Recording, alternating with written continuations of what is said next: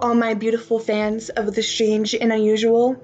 Welcome to episode four of Night Talk. Today's episode is going to be talking about a topic that I am very intrigued in and want to explore more. It is the odd history of Flagstaff. Today, we are going to dive into a bit of an overview of the roots of Flagstaff, specifically the deep and dark corners of it because it's very intriguing. So, follow along. Before we get into the episode, follow all of my social media to follow along and know when, when we post new episodes. The link to it all will be in the description of the episode as usual. I promise I will be posting more consistently every Saturday, so follow along. I am currently working on a short film that I'm very proud of. It's called That Girl.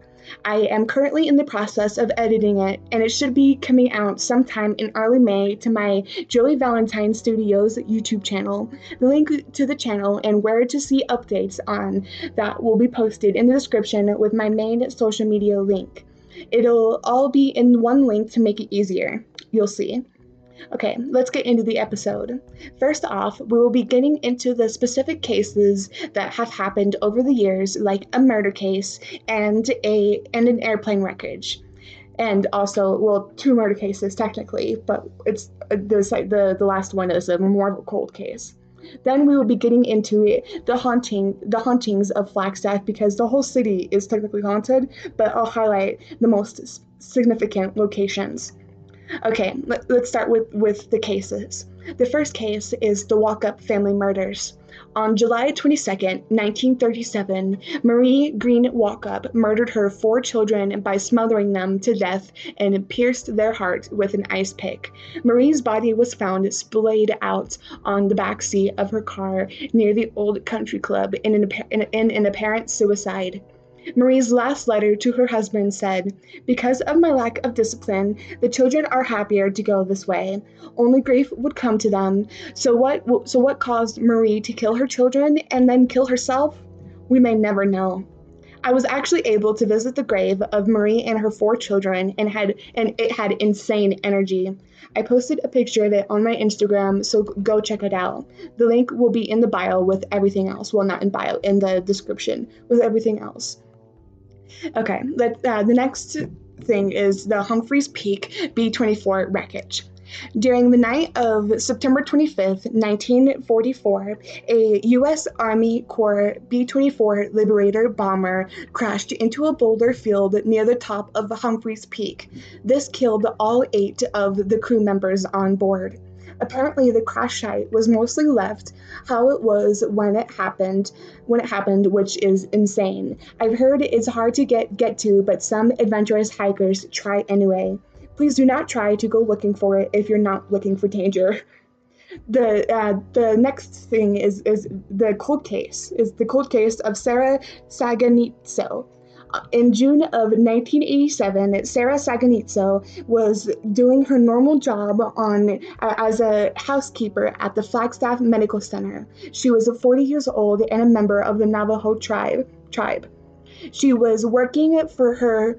Uh, she was working her first late shift. The next morning, her family was worried when she didn't come home. The family then went over to the medical center to check on her, and that's where that's when her body was found.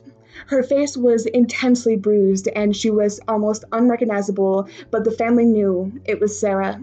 Her torso had numerous stab wounds, and her left breast looked to have been bitten off. That story is so insane. Uh, some people think it was skinwalkers, but other people think it was just a crazy dude. I, w- I want to know what you, what you guys think. Let, let me know on my social media.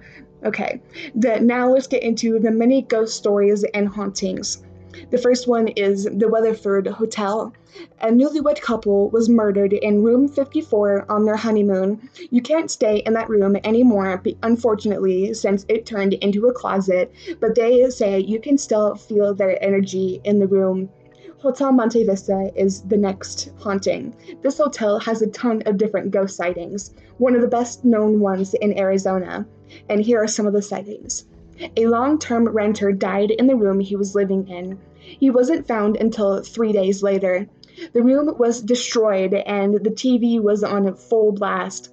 People say he lingers in the room and the hallway near where he stayed, room, two, room 220 to be specific.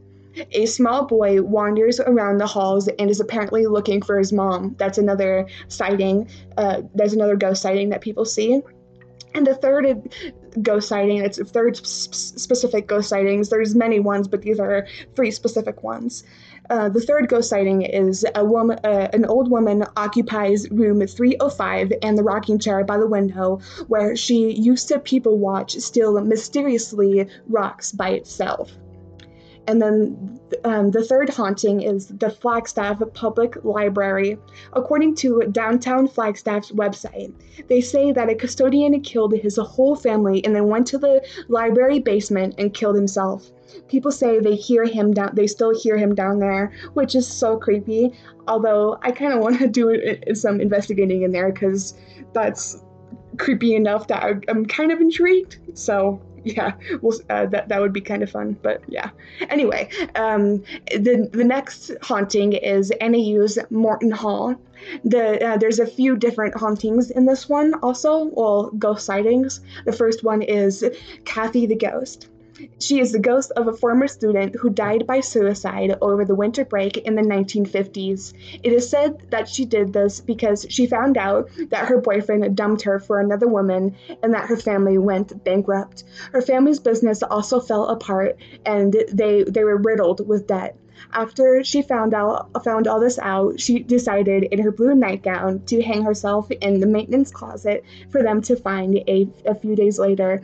Unfortunately, no no official records exist of the suicide because NAU covered it up to keep their good name to keep their good name basically. The story wasn't independently verified until 1992, but it was verified for sure that it happened. And there's many people, there are so many people saying that they see this girl wandering around. She is seen haunting the dorm now, wearing a blue nightgown and making each room she enters smell like roses, which was her favorite flower. Students also say when they see her, the walls turn pink. She is also heard and seen crying. And then this is the other um, haunting that happened that happens at Morton Hall. Uh, it's a, called the Death by Passion. A couple that was making love in, in an underground tunnel died when the pipe burst open. They can still be heard laughing, making love, and banging on the water pipes even though there uh, even though there are these specific places that are haunted flagstaff is actually called the haunted city because it's haunted all over the place. Thank you for listening to the episode. I hope you all have a great day and i'll talk to you all next week with a new episode. Have a good one